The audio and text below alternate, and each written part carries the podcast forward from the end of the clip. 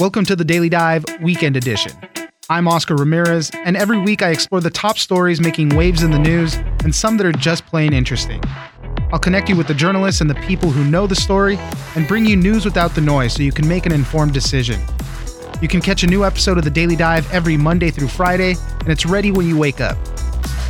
On the weekend edition, I'll be bringing you some of the best stories from the week. Recently, there was a top secret cable sent to CIA stations across the world saying that dozens of informants used as spies for the US have been captured, killed, or compromised. According to one expert, because of technology, the old way of spying has become obsolete. Biometric scans, facial recognition, and even cell phones are revealing key facts about movements, patterns, and life associations.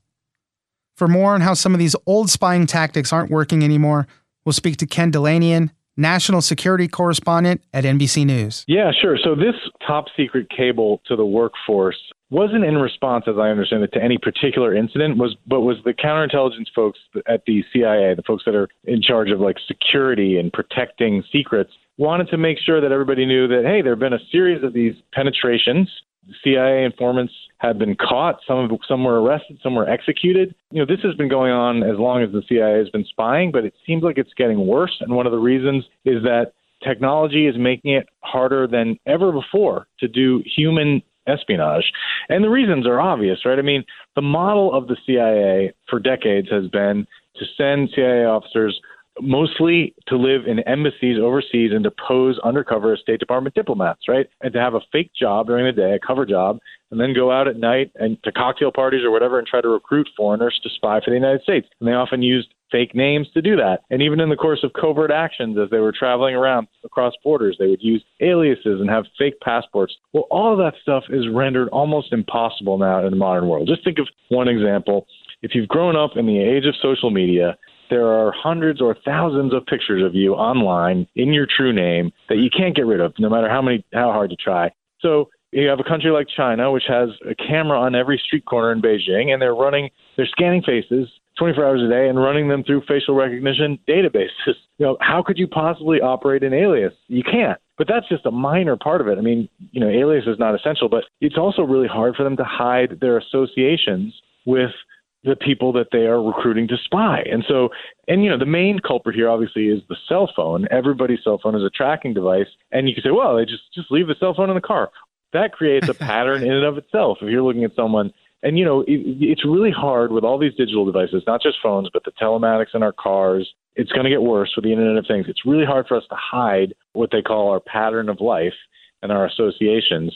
And the guy I talked to that you mentioned, the former CIA officer named Dwayne Norman, part of his job in his 27 year career was studying this problem. And he has concluded that human espionage as we know it is done. It's got to be fundamentally rethought. Now, I have to say, most people at the agency and uh, people I've talked to do not agree with that. They think that this is a problem that is surmountable, but he thinks they're kidding themselves. I mean, right. essentially, they think, oh, we can hack into all these databases, we can spoof the digital dust, we can figure out ways to make sure that we don't get caught using technology. And they can do that a lot of the time. But his point is the adversary is always going to find a way. There's always going to be something you didn't think of. And this model that we've had for decades, just for the CIA, just cannot work in the future going forward. Yeah, and, and, as you mentioned, there's so much that goes into it. Part of it is obviously the technology for our adversaries is growing so much. So we're, in a sense, we're underestimating some of that. Some of the other things you did mention, biometric scans, facial recognitions, artificial intelligence, the hacking tools, all of this helps them track the movement of CIA officers that are posing undercover. And you're right, you know, it makes it difficult for them to go out and recruit these people. So, I mean, obviously, the people that are working on this still believe in the tradecraft, think it still works, and it does does still work to some extent, right? But uh, Duane Norman, uh, any suggestions on what to do going forward? Because you know, we have if we have to rethink how we're doing it. Uh, you know, what, you know, he's been studying this. Any suggestions from him? So he is the first to admit that he does not have the perfect answer to this. What he does say, though, is that he thinks that some part of the answer has to be more of a what he calls a public-private partnership, which really means the CIA convincing American companies to spy for the United States. That's going to be and really tough. right. I mean, look, that has been going on as long as there has been a CIA.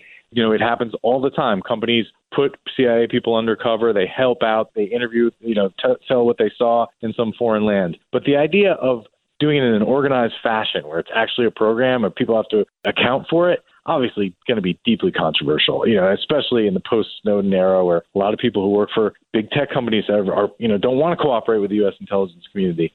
But it's absolutely true that some form of that is, it's already underway. I mean, because like right now, if you're in certain jobs at the CIA, you can't have any association with the agency. You could never set foot in the headquarters at Langley with a phone because that's trackable. So there are people who are embedded in companies right now who only a very few people know they're associated with the CIA, maybe one or two people at the company even. And sometimes they'll cycle back to their regular corporate job. And they, they work the corporate job the whole time. They're just also working as a spy. And I think that's the model that we're going to yeah. see increasingly in the future. And part of this, too, is, uh, you know, what some other people have said is that the U.S. intelligence is, is a little rusty in a sense because we've been focusing so much on terrorism and those related things and getting back to this other regular spycraft is that's why we have to rethink it because we've been on that terrorism front so much. You know, that is certainly a factor. I think that's almost two different conversations, though. There is certainly that is the, the idea that the CIA has its muscles have atrophied in terms of classic espionage. But the thing is, the classic espionage is transformed. I mean, the way they were doing it even 10 years ago does not work anymore. So it's got to be completely rethought. But in terms of like sloppy tradecraft, I mean, the CIA first realized they had a crisis back in 2006 when a group of CIA officers flew over to Italy to kidnap an Italian cleric who was a terror suspect. I happened to be in Italy at the time and I covered this case, and an Italian prosecutor using cell phone records and geolocation records, figured out who all these people were and tracked their movements to hotels. And some of them were very sloppy. Some of them used their own names. And at the end of the day, he had an airtight case. He indicted 23 Americans. Some of these people still can't travel today. He exposed their whole operation because of cell phone records. And so that was like a wake up call for the CIA. Hey, you guys have a problem here. And they started changing the trade tradecraft. But, you know, that was 15 years ago. Imagine what the Chinese services can do now to use big data to unmask uh, CIA officers and their recruits. Ken Dilanian, national security correspondent at NBC News. Thank you very much for joining us. Thank you so much, Oscar. Great to be with you. Finally, for this week, could luxury mystery boxes be the future of high end discount shopping. A new solution for selling off overstock and off season clothing has emerged in these mystery boxes, which can sell anywhere from $700 to $2,000. The only catch is that you don't know what's in the box until you open it. The high end merch in these boxes is said to be two to three times the retail value of the box, but there is a chance it could always be a bust. This trend has even spilled over into the online arena with unboxing videos, where many people get very excited or very bummed out with what they get. For more on what these mystery boxes mean for the fashion economy, we'll speak to Jacob Gallagher, fashion reporter at the Wall Street Journal. So this whole notion is kind of driven around this idea that there's a lot of merchandise floating around out there in the retail space in the fashion world. You know, you go to any given store, you know, particularly here in America, and there's sales happening all the time. You hear from brands they're having promotions all the time. But there's also this kind of cross section, this kind of world of the fashion space that has all this surplus merchandise It's kind of again just floating out there. And some of that is driven, you know, in the past year by the pandemic, you know, particularly early on the pandemic, there was a, a significant amount of brands were kind of noticing that, you know, people just weren't buying stuff. Um, there was not a need for, you know, higher fashion items. There was not a need, you know, for, for, for these kind of things that might make a statement out on the street. So these brands kind of saw themselves holding the bag a little bit on, on some of this merchandise. Now, to be sure, this is not a, a you know, COVID phenomenon. This is a topic that has been within fashion forever. What do you do with excess merchandise? You know, brands produce and they try really hard to produce to meet demand. Sometimes their supply outpaces that. So in the past, you know, we've seen brands, distributors, factories even, you know, other department stores offloading merchandise or kind of selling merchandise through you know, a discount retailer like a Century 21 or a Stein Mart or, you know, something like the Gilt Group for a time was really qu- quite good at this on, on the internet.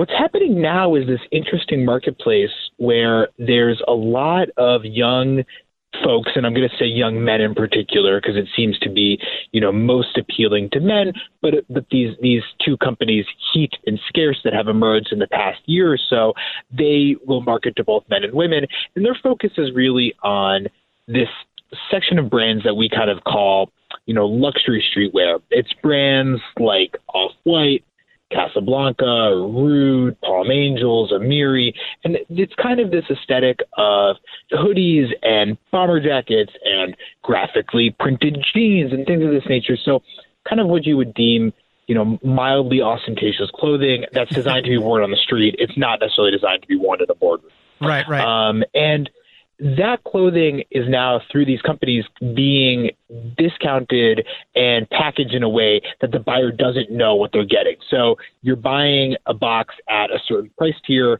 you know, that's around $700, it's around $2,000, and in it you're to get one to three items or four to eight items, something along that those lines.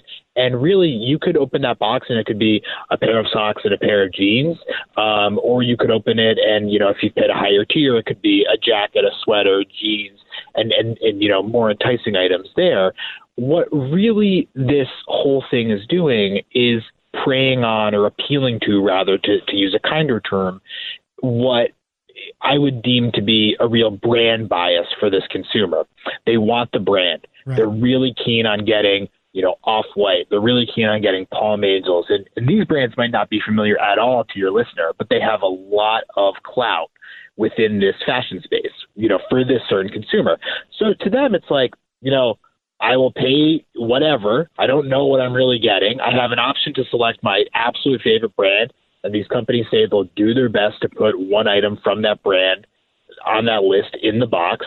And, you know, if they get a pair of Rick Owens socks out of it, or they're really lucky and they get a sweater out of it, they're probably going to be happy regardless. Right. They just kind of want that brand name. And, and, at that point, you know, you're just hoping for the lottery, right? You're just wishing that you're going to get some of these standout items, and you just don't know what you're going to get. These companies do offer returns. Mm-hmm. The company Heat says they get about 10 to 15 percent of boxes returned. Scarce says about five percent return rate. So it's not like you're stuck with the items, but if you're going to return something, you got to return the whole box. So you don't get to keep just a little bit of it. And as you mentioned, you know, one of these boxes can be 700 bucks, another box can be about $2,000 and I would say in this age of we've become as as internet consumers so used to oh you know free returns and really easy returns and things of that nature.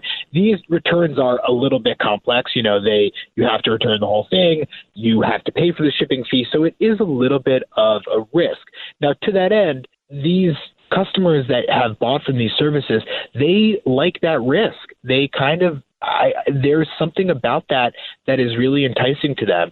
The secondhand market for this form of clothing is pretty robust. You know, you can go on sites like Grailed or eBay or Depop or The Real Real and find these brands and find items from them that are cheaper than retail. They're going to be older items. They're not going to be brand new. They might not have the tags on it, things of that nature but you can find these brands for cheaper elsewhere.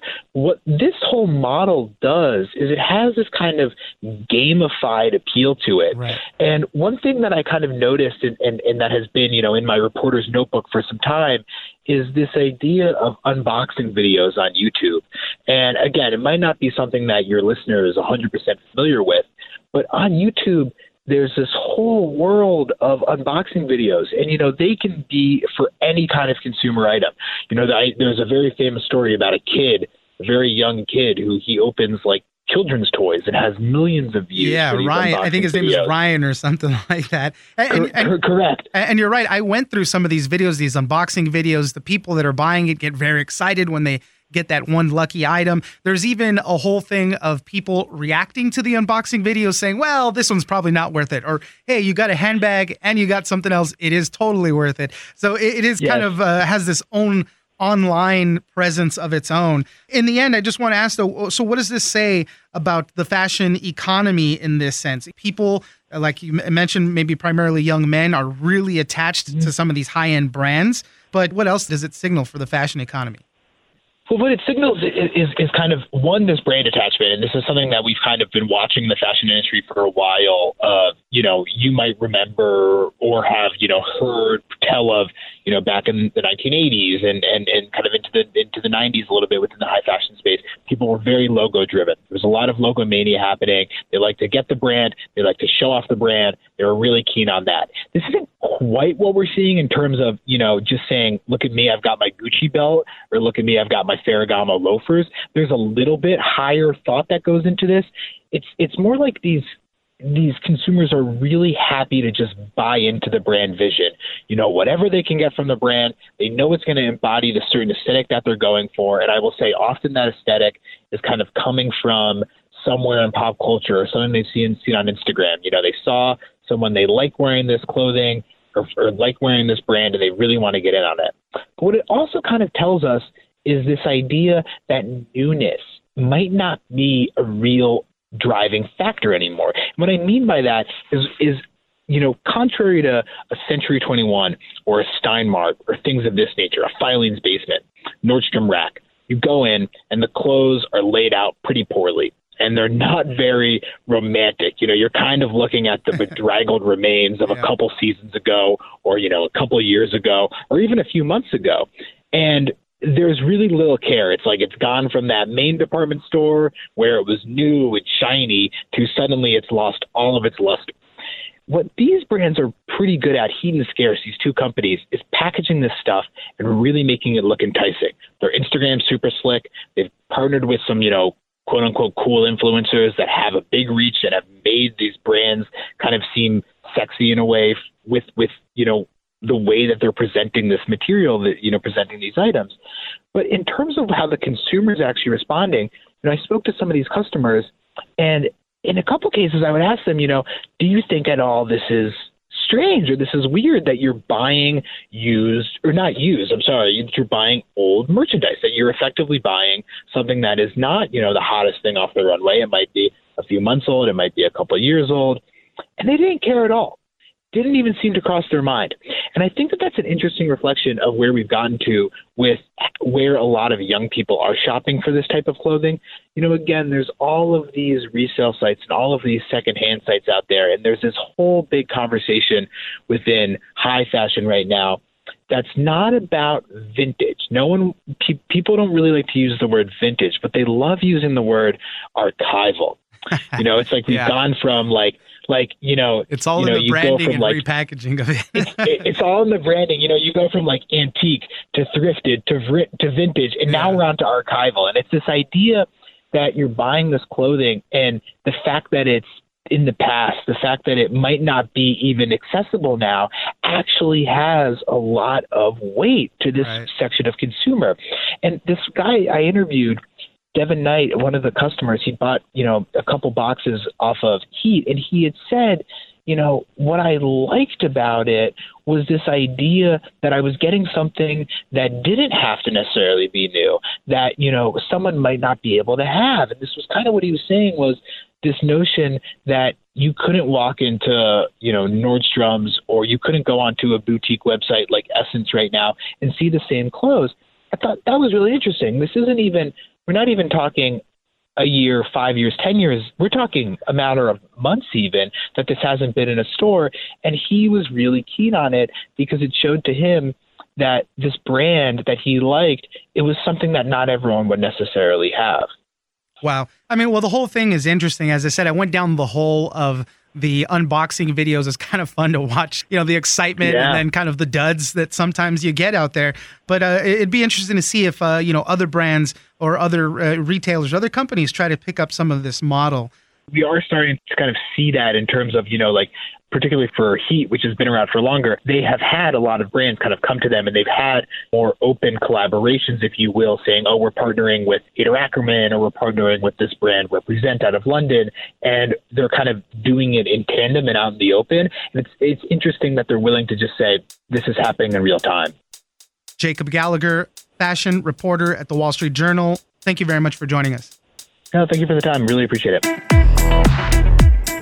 That's it for this weekend. Be sure to check out the Daily Dive every Monday through Friday.